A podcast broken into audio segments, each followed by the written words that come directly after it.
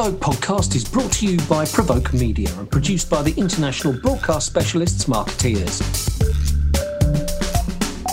Support for this podcast comes from Notified, the integrated, intelligent, and easy to use PR software. Get a free demo today at notified.com. Welcome, everyone, to the Provoke podcast. This is Arun Sudhaman from Provoke Media. I'm joined today by Raja Rajamannar, who is the Chief Marketing and Communications Officer for MasterCard and President of the company's healthcare business. Raja also serves as President of the World Federation of Advertisers and is based currently in Cincinnati, Ohio. Raja, welcome to our podcast. Thank you very much, Arun. Much appreciate having me on your show. Well, it's a pleasure. And, and one of the reasons you're on the show is because you have written a book uh, called Quantum Marketing, uh, in which you look at marketing's role in business. Um, so let's start there, if you don't mind. One of the things I was I was looking at in terms of your book is that you describe marketing as being in a fifth paradigm, um, reestablishing relevance while expanding impact. Sorry to appear uh, a little ignorant, but what were the f- first four paradigms? So, uh, we are right now at the cusp of the fourth and the fifth paradigm. We are just mm-hmm. about to enter the fifth paradigm the first paradigm, you know, marketing has been practiced since antiquity. So it was found, evidence of mm. very solid marketing was found, uh, even in places like Pompeii, where they were doing, uh, you know, uh, what we call mm. messaging for political candidates and what kind of houses they would put. So there was really marketing going on, probably a little rudimentary compared to how we look at it today. So the first several centuries of marketing was all in paradigm one, which was basically focused on the product. It's all product mm. marketing. You have a great product, give it a nice packaging, price it appropriately, make it widely available. People will come and buy your product because people are rational and logically thinking human beings. This was paradigm one. Now, marketers somewhere down the line have discovered the joys of psychology, sociology, anthropology, and so on, which then they realized, you know what, actually, people don't decide logically or rationally. They act totally out of feelings and they are emotional human beings. They're emotional mm-hmm. beings and all their decision making is emotion driven. So that was the birth of paradigm two, which is all about emotional marketing. And it got so, uh, uh, what you call prevalent and so deeply rooted that people started actually only talking about emotions, even to the exclusion of the product. A mm. classical example that of that is Mastercard. So we showed our ex- first advertisement, for example, under the priceless uh, banner, a father and a son going to a baseball match. And we say, price of the tickets, X amount of dollars. Soda, so many dollars. Autograph ball, $40. But the time spent with your 11 year old son is priceless. There are some things mm. that cannot be bought with money. Those are the things which are important for you in your life.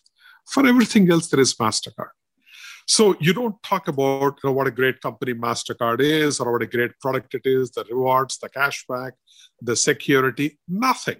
It's about the emotion between a father and a son. And this became an instant hit. And it is running till date. Priceless as a platform is running till date. A lot of companies have done this emotional marketing and continue to do that. And this was the second paradigm. And emotional marketing actually got a lot of boost with the advent of two technologies. One is called radio, and the other one is television. Mm-hmm. So both these technologies mm. gave marketers the ability to tell stories in a very compelling, impactful way. And that was the uh, booming of the emotional uh, marketing, which is paradigm two. Then in mid 1990s came the birth of the third paradigm. So there were two technologies which happened in 1990s. One was internet, and second one was mm-hmm. data analytics. Till that time, data was essentially seen to be in the purvey of the scientists, economists, the geeks, and the nerds. Marketers couldn't care less about data. But suddenly, when they discovered the power of data, it completely changed the entire face of marketing. It was that plus internet, how you could connect with people. And it was a totally different scenario. So that was the birth of digital marketing and data driven marketing. That was paradigm 3 mm-hmm. Then in 2007, again, two seminal technologies were born. One was social media platform with Facebook scaling that year big time. And second was the birth of iPhone. iPhone mm. ushered in the era of connected mobile devices. So between social media and the mobile devices, life changed completely for marketers. They had to literally reinvent marketing. And that was the birth of mobile marketing, influencer marketing, or social media marketing. Now, if you notice, each one of these paradigms was shifting to the next paradigm with the help of two technologies at a time. But mm. we are now at the verge of the fifth paradigm, where we are going to be bombarded by nearly two dozen technologies. Very powerful technologies like artificial intelligence, augmented reality, virtual reality, uh, drones for deliveries and logistics and stuff like that, 3D printing, 5G telecommunications, blockchains, smart speakers, Internet of Things, wearables. The list is crazy. Two dozen technologies are coming at us like a tsunami which is going to result in the most unprecedented disruption in the world of marketing. And that is the fifth hmm. paradigm of marketing. Now, whatever has been working so far as marketing, that's classical marketing, is not going to work in the fifth paradigm. You need to hmm. reimagine marketing you need to rethink what the new models will be, what the new frameworks will be, what the new strategies will be. And the collection of the new methodologies is what I call quantum marketing.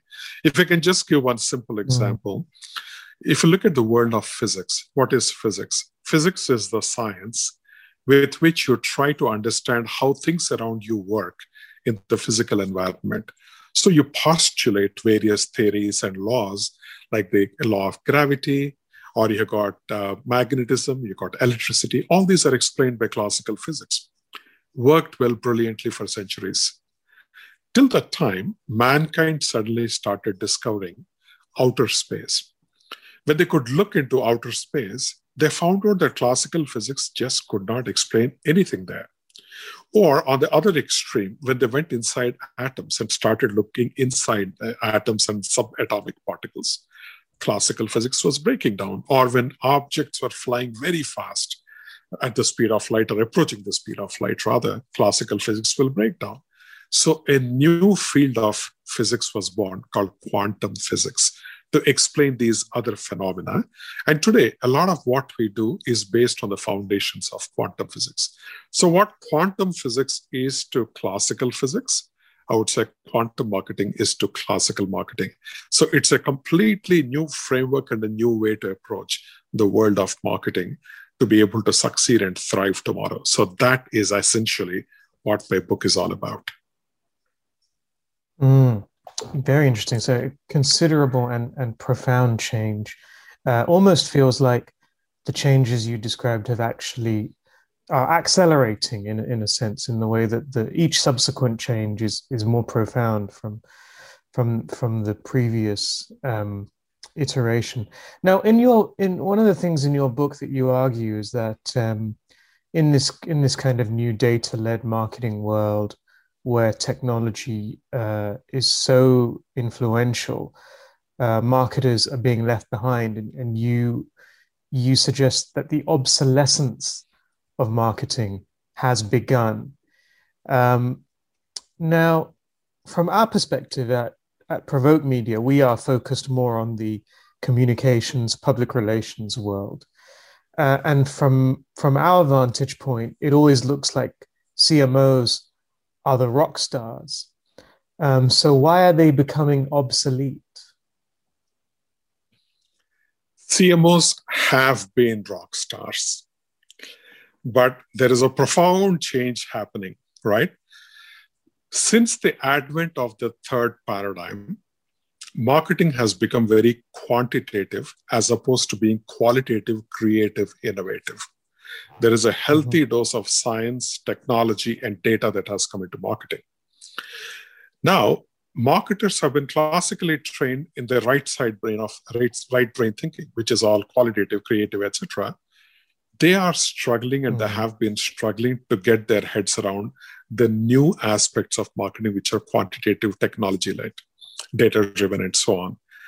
Now, what happens as a result of which is they started getting replaced by a new breed of uh, people like you know chief growth officer chief revenue officer chief customer officer mm. these folks are not marketing people now if you take away from marketers growth revenue and customers what else is there in marketing now mm. there was a there were a lot of surveys which were done so one of the surveys for example recent ones had shown that more than 70% of all the ceos have said that they do not have confidence in their CMOs.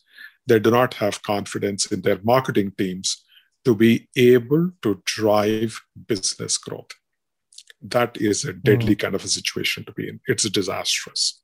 Second, a large number of CMO roles started getting eliminated.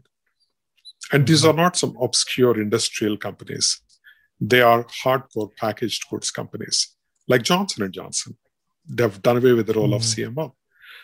Now, that is proof. On the other hand, marketing, if you look at old times, Philip Kotler used to say, uh, and he was the father of modern marketing for all practical purposes, there were four P's of marketing. Now, marketers are not handling those four P's, they're handling only one P promotions. Somebody else mm-hmm. handles products, which there now there is a new breed of people called chief product officers they don't report it to marketing. Then you have got chief, uh, the pricing is done by somebody else. Place, which is distribution, is done by somebody else. So what happens is marketers' role is shrinking. CMOs' roles are getting eliminated. CEOs are expressing low confidence in marketers uh, and then their CMOs. So this is a ripe mix for what I call existential crisis of marketing in this kind of a hmm. situation, mm. I say, look, marketing is in an existential crisis. They have to get their heads and hands around what is going on. Now, the problem is the new technologies that I just talked about, each one of them spew out a humongous amount of more data.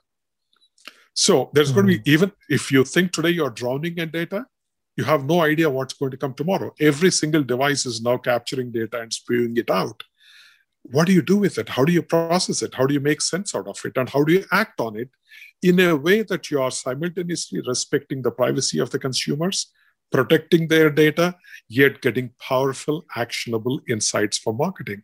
Now, marketers are not able to grapple with that right even today. So that's a big concern. So this is the time when marketers have to really invest time and effort to learn to staff their teams with people who understand these areas. To, as a team, at least collectively, there should be a robust, wholesome, well rounded marketing team. And that's what actually is needed. Now, when you look at public relations, this is another interesting paradigm. Now, in the classical world, public relations was here, marketing was here. Right? Mm. Now, a lot of companies, including MasterCard, what we have realized and recognized is that actually it is one single continuum between marketing and mm-hmm. public relations. You are in the business of in these functions you are messaging you are having narratives you are telling your story. In case of marketing it's predominantly about consumers customers prospects etc and you're trying to tell your message to them in a compelling way and ask them to uh, buy your product or use more of your product or whatever in public relations, you're doing two things. Number one, you're making other people talk good things about you. on the one hand mm-hmm. you're using media you're leveraging media you're telling your story there and hoping that they're going to write well about your company or about your brand or new launch and then you're constantly vigilant about whether anything is affecting the company's or the brand's reputation now there is digital marketing there is digital communication in my mind mm-hmm. the two are basically absolutely same there is no need to mm. segregate and put these two separately. In a world which is getting increasingly digitized, and it's already digitized humongously, it's going to be even more so. There is no point in keeping those two functions separate. The message continuity, consistency, and the impact and the mutual synergy that will be obtained when both marketing and communications are, are together is huge. Many, many, many mm. companies are actually doing it. MasterCard is one of those but there are so many other companies mm-hmm. which are getting these two functions together for precisely those reasons of very high effectiveness that you will witness. Because classically, what I've found is that a dollar invested in PR gives you a better return if you did a good job than a dollar invested mm-hmm. in marketing when you have done a very good job. But if you put both mm-hmm. these two together behind the same campaigns, they build off of each other and the outcome is actually much better than what each one of them would individually accomplish. And we have quantitatively mm. proven that many companies have proven that time and again. So in future, when we are looking at the uh, what do you call fifth paradigm, the fact that marketing and comms have to really be tight, if not together, is going to be very critical. Mm. Yeah, indeed, it is something we've seen as a as an increasing trend. The the integration of marketing and communications, marketing and PR. Um, there's a concern on the PR side that they are being subsumed within marketing, and that somehow this reduces their influence within a specific company. Do you feel that's a an understandable concern? I think the concern is valid given historical, uh, what do you call, uh, happenings, so to speak, right? Mm-hmm. If the entire effort of combining marketing and communications is essentially seen by anyone as a takeover of communications by marketing, that is the end of mm-hmm. the story. It's going to be disastrous. Mm-hmm. On the other hand, if you look at it as a merger of equals, and you're also mm. simultaneously carving out more dollars for PR from every single marketing campaign. Actually, what was PR before and what is PR today, you will see a significant mm-hmm. enhancement mm-hmm. in their budgets on the one hand. For the mm. people in PR, it would also mean a much broader career growth path that's available to them and the, the beauty of it is, you know, it, it this is actually it works very well at so many levels for both the marketing people and the communications people. And if any company is actually merging these two and making communications or PR subservient to marketing, that I think is a complete, unfortunately missed opportunity. It has to be a merger of equals. Mm. There is no question about it. Mm. And presumably that's how you've structured your own team at MasterCard? Absolutely. Like, for example, I'll give you at MasterCard, uh, my comms head, uh, she reports to me. She and I are both on the management committee of MasterCard. Mm. Right. right? So okay. we are putting communications or PR, we call it communications because it also includes beyond PR, mm. inter- internal communications as well, right? So we we mm-hmm. call it broad, broad-based communications. So communications and marketing at MasterCard, they're equal partners. They manage to be, they are managed mm-hmm. by me, and I'm called the chief marketing and communications officer for the company. So mm-hmm. I've got like it literally yeah. are two legs or two eyes, call it whichever way it is. And both are extremely critical and they have got tremendous amount of weightage from the communication mm-hmm. side of the house. Today, if you see what their budgets will be compared to what historically they would have been, it's much better off yeah. because what we are trying to do is to say every campaign carve out money also comes in addition to what you used to have in the past so budgets get multiplied the growth opportunities go up there is cross trading that happens in a very big way and there is a complete involvement of them in the running of the business as opposed to just only dealing Mm. with the media and then doing some, uh, you know, and positioning executives. Here it is actually the drive business. They are heavily Yeah. involved in the day to day of the business, which is fantastic to see. Mm. And of course, the benefit, as you put it, is uh, it does it can expand horizons, right? Expanded budgets and expanded horizons. Um, one of the things we've seen uh, on the marketing side sometimes is that there isn't always the most sophisticated understanding of reputation management. You see companies um, and getting into crisis situations. Uh, I mean, there's, you know, I don't want to call anyone out specifically, but a great example is is you know the PepsiCo Kendall Jenner ad, where um, you know one of the classic reasons attributed for that is that uh, this was a marketing decision that never uh, went through the public relations department. Now, how do you um, see that particular challenge? Do you feel like marketers now have a better understanding of reputation management, or is that still an area uh, that they need to address? I think they're coming up the curve, but Mhm. they always need to have a close partnership with their comms Mm. peer, Mm, right? So, for example, when we are creating any new campaign at MasterCard, the comms person is there very much involved. Because what we try to see, okay, if you're creating a particular campaign, the first question that you ask is, is this going to get us into trouble? And Mm. how so? And what do we do to stay clear of that trouble? That's something which we have to actually address right up front.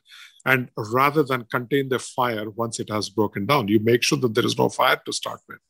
When you have your comms person and the comms agency involved right from the beginning, you're in a much better position. This is number one. Number Mhm. two, in each one of the regions as well around the world, like for example, for Asia Pacific. So I have got my head of uh, Asia Pacific for marketing and communications as one individual. So Mhm. uh, he handles both marketing and communications for the region. And uh, sort of he's come up the curve and he has got a solid comms person and he has got solid marketing person under him handling different aspects of the function of the integrated function. You know we emphasize on the integration between marketing and communications and to just drive that philosophy we call our unified function as integrated marketing and communications i.e imc we call ourselves imc right? Mm, and so this percolates at the regional level. Then when you go below the regions at the country level, again, the country, there is a single person who heads marketing and communications. So therefore, you're not blindsided by having two different silos who are there together in theory, but they are not working in tandem. We have actually brought that Mm. unification all the way down to the country level. So if you look at Mm. India again, India would have one single person who's like at marketing and communications. Sorry, you have the same thing in China or in Japan or in the Korea, mm, co country after country, Singapore. Mm. It's it's a very good example, and I think it's it's one that more companies um, should be looking at. You talked about the changes in technology uh, and how they are impacting marketing, um, but it's not just the changes in technology; it's the um, the broader shifts uh, sometimes that these changes symbolize. Uh, for example, um, we are seeing now that populism is impacting uh, how companies engage with their various stakeholders. Uh, and that is being fueled uh, in many cases by technology, by the ability of people to gather. You know, GameStop, uh, Robinhood is a very good recent example of that kind of phenomenon. Um, how do you see these kinds of shifts, populism, for example, um, impacting how uh, companies think about their marketing and communication strategies? See, where there is uh, substantial advances in technology, the ability to move information uh, at scale and at speed has amplified like crazy. Now, the technology Mhm. does not necessarily by itself distinguish information from misinformation, right? So, And there are always people who say there is the truth, and people will say my truth. Right. And when you have different versions of my truth, that's when these things start happening, the clashes start happening, and so on. Now, as brands, one of the first things that we have to do is we have to assume larger responsibilities than just for our companies and for our brands. If you look at consumers, they are saying more than 80% of the consumers in the world who have been surveyed in different surveys they say that look, companies and brands have a responsibility to do something about this, to do social good. They have to take a stance on issues and they have to act behind those stances. Don't just pay lip service, but do something about it. Don't throw simply ads at us, do some good. And people are mm-hmm. willing to vote with their wallets behind those or to those brands or for those brands which are doing social good or which are making a difference. This is more so mm. true for the millennial segment, for the new generations, even a lot more than people who are like, you know, baby uh, boomers and uh, those uh, generations. But it is getting more and more prevalent right now. So brands have to therefore have very solid understanding of the pulse of the market number one. Number 2 mm-hmm. when you talk about responsibility, they have to assume on the one hand, consumers are demanding. On the other hand, look at it this way. If you look at all the social media companies, who is funding them? Where do they get all the revenues from? It is the advertising budgets of brands. Right? So, can the brands not hold the social media uh, companies accountable for societal mm. safety? mm-hmm. right? And like, for example, if there is the Christchurch shooting, unfortunately, which happened a couple of years back, and that was live, uh, you know, what you call transmitted, that's a disaster. Mm-hmm. How can you allow that kind of a thing to happen? So we as marketers have to get together and to hold the feet of the of the various platforms to the fire because I think we owe it collectively mm. to the society, right? And because we are mm-hmm. funding mm. at the end of the, these these platforms in some sense, right? And not in some sense, in every sense. So we have to do this. So in order to precisely do this, organizations like the WFA, for which I'm the president of, so we have got together as brands as social media platforms, as uh, agencies, every technology companies got together and saying that, okay, let's have some basic game rules or rules of the game here.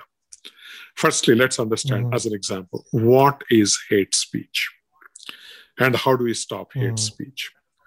Now, what you'll be shocked is even amongst the brands and amongst the various constituents, each one has their own definition of what is a hate speech and what is not, and what is freedom of speech. Right? And it is a fascinating thing. So it took us months but we crossed the bridge where we have agreed to a common definition of what is hate speech. And now we are saying this is the standard now we have to have. Then we are talking about various aspects as to what, uh, you know, how should you not only keep the brand safe, but how do you keep internet as a safe place? And how should that be done? Mm. What kind of technologies should be developed? What kind of third party auditing should be done? What kind of cross media measurements should be done. So we're actually taking a whole series of topics to be resolved as an industry because this one single brand, one single company, however big it might be, will not be able to resolve this. So we have to get together. That's exactly what is happening. We are at the beginning mm. of the journey because we are realizing these kind of things happening more as an industry now than before. Plus, with advances in art, uh, artificial intelligence and the new technologies that are coming at us, things can get aggravated and totally out of control if you don't take care of them today. And so the foundations are now beginning to happen right from now. Yeah, it's interesting because um, we're seeing that sometimes these threats, you know, they don't have much basis in reality. Um, and uh, you mentioned disinformation, misinformation, fake news. Uh, the, the shared truths that perhaps have bound us together are uh, not, not quite, or let's say they're fraying a little bit. D- does this mean you rethink how you uh, approach conversations um, with your customers, with people online, um, because sometimes there is no basis in reality for uh, for what people are saying, and yet it can turn into a reputation threat very quickly. Exactly. You see, that, that's the whole thing, right? Now, collectively between marketing and communications, it's not only about building the brand, but it is also protecting the reputation of the brand. Now, protecting mm-hmm. the reputation of the brand can happen at multiple levels. So, one is when people are actually uh, tweeting for some something stupid you have done, and you're getting trashed for it. Well, that's one way where you say, okay, fine, mea culpa. I have messed it up. I own it up, and this is what I'm going to do, and then quickly get out of the situation and start following through whatever commitments you have made. Otherwise, people will come back to you saying that you just tried out said some false things to just get out of the situation. So this is one type. The second one is where there is misinformation, there is wrong targeting, there is uh, you know un- unfair mm. amplification of something which is not even true to, to begin with that's where bra- banks and b- brands are actually at a disadvantage so then the social media pol- uh, platforms in particular need to have some checks and balances to be able to curtail those you know mm. if, because it's not just only about social issues because brands also are dealing with issues day in and day out and they have to protect their reputation particularly when they're not at fault or particularly when they're being unfairly trolled there have to be some safety mechanisms built for them too so i think these are all the topics which are hmm. extremely mm. valid easier said than done if they were easy to solve they would have been mm-hmm. solved already by now but there are you know you do one thing mm-hmm. and there is an unintended, unintended consequence in some other part of the ecosystem so there are very yeah. nested issues that have to be carefully tackled and that's what you know slowly issue by issue we are trying to unpack understand and then try to uh, you know, put some uh, policies in place for the various companies to practice particularly the uh, media companies social media companies and so on mm. A lot of it, I suppose, comes down to risk management. Uh, and I was reading that you actually have you have a kind of a dedicated risk function within your team. Yeah. Is that correct? And how has that helped? That's right. During during this pandemic, how has that helped? You know, it's actually very interesting. In 2013, when I joined Mastercard, one of the opportunities I saw was to build a complete sense of trust and transparency, or trust based on transparency between marketing and finance.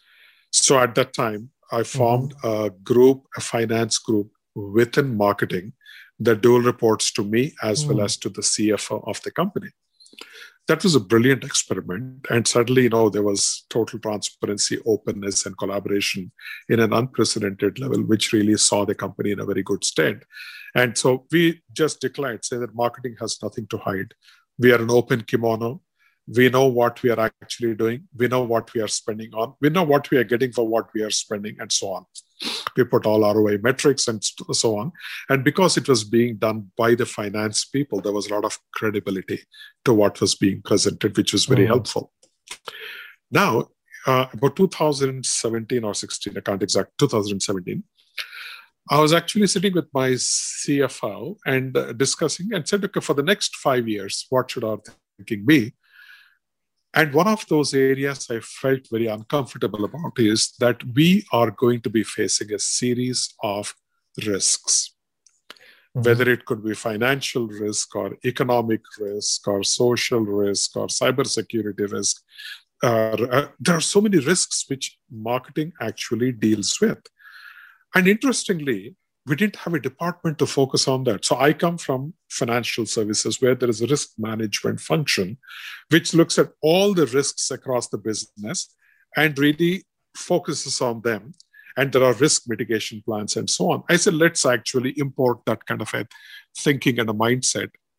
So I asked my CFO to become my new head of risk management. So, to the best of my knowledge, probably we are the first uh, marketing department anywhere in any company which has got a risk management function now within marketing and so my cfo became mm. my hmm. risk management head So what she does is she outlines every single type of risk that marketing faces data privacy risk, data security risk, or compliance risk, or reputational risk, contractual risk, third party risk. There are so many risks uh, across the board.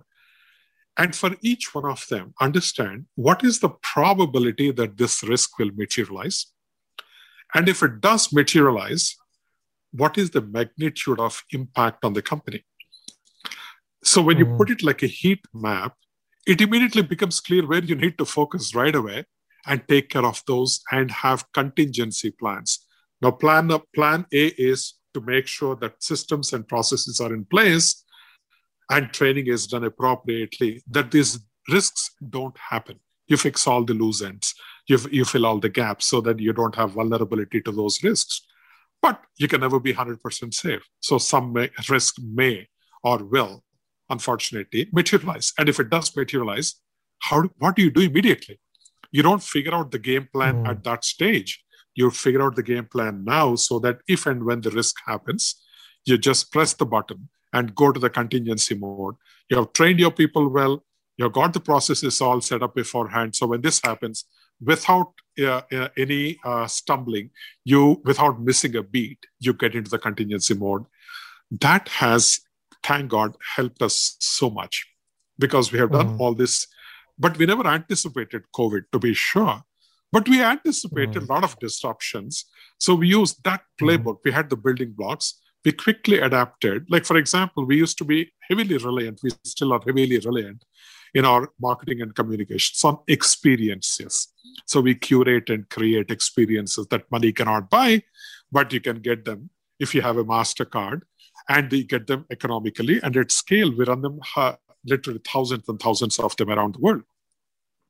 In a pandemic world, people don't go and have these experiences. Mm. They're locked down in their homes. So what do you do? So we anticipated at one point saying that if people are, if events are getting canceled, what do you do? So we said you take experiences to people's homes, and we had to have a whole digital experiences that we need to create. So we had the platform wow. and the approach ready well in advance. So when it happened, we said, mm. let's let's switch the button on or press the button and that's mm. it we hmm. started so th- those are the ways it actually helped us quite a lot mm, yeah and it probably helps to explain why uh, mastercard has has weathered the past 12 months better than better than many companies um, raja uh, final question for you we hear a lot about uh, iq and eq but I understand that you are a fan of something called the decency quotient, which uh, sounds yep. amazing, in my opinion. Um, please explain that to our listeners and, and, tell us why you think it's important. See, first and foremost, I think uh, companies typically tend to be in a major rat race within mm. the company and outside, right?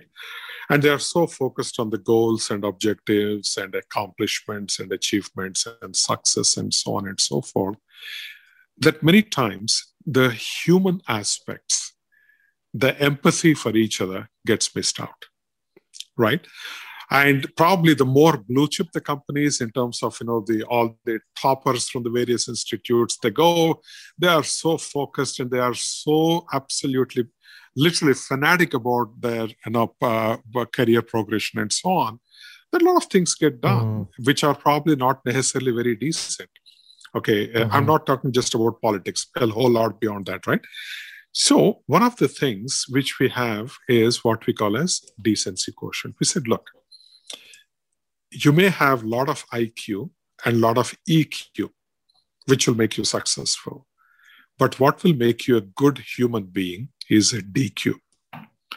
I think we owe it to ourselves mm. to be good, decent human beings, which means be good, do good.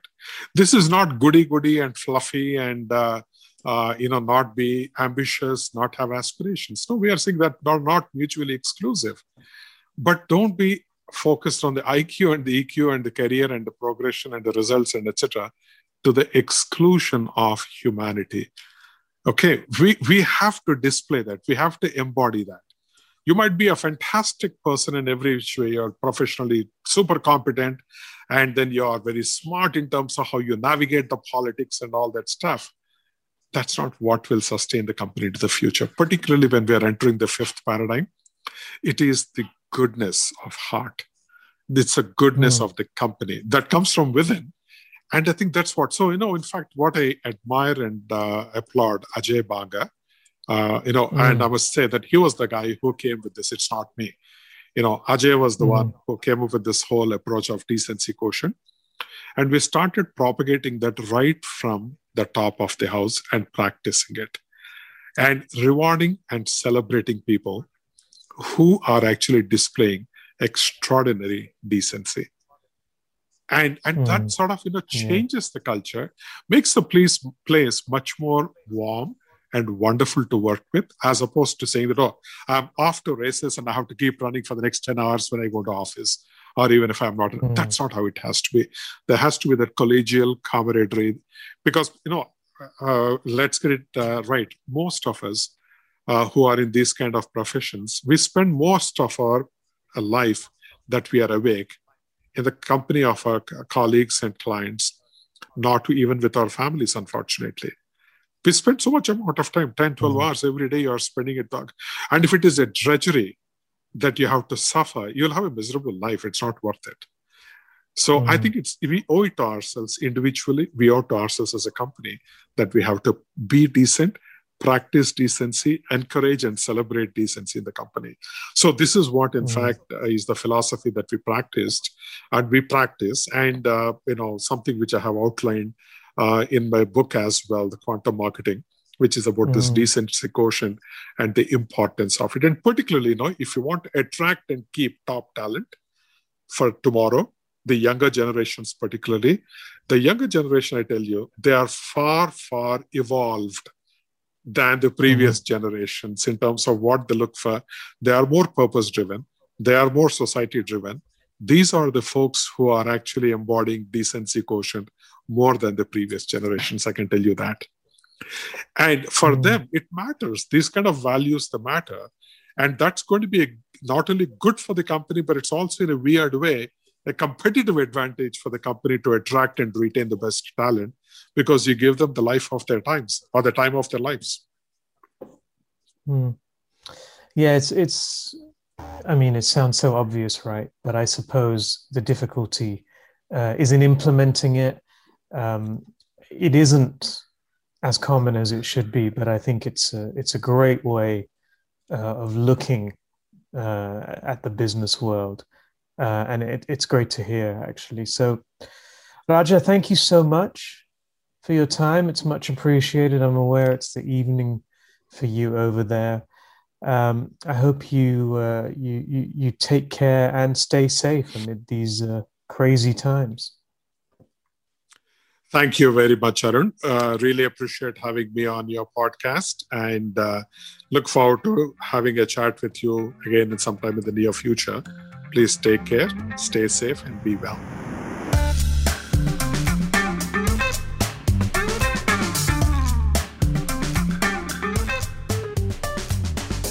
Been listening to the Provoke podcast, brought to you by Provoke Media and produced by the international broadcast specialists Markettiers. Support for this podcast comes from Notified, the integrated, intelligent, and easy to use PR software. Get a free demo today at notified.com.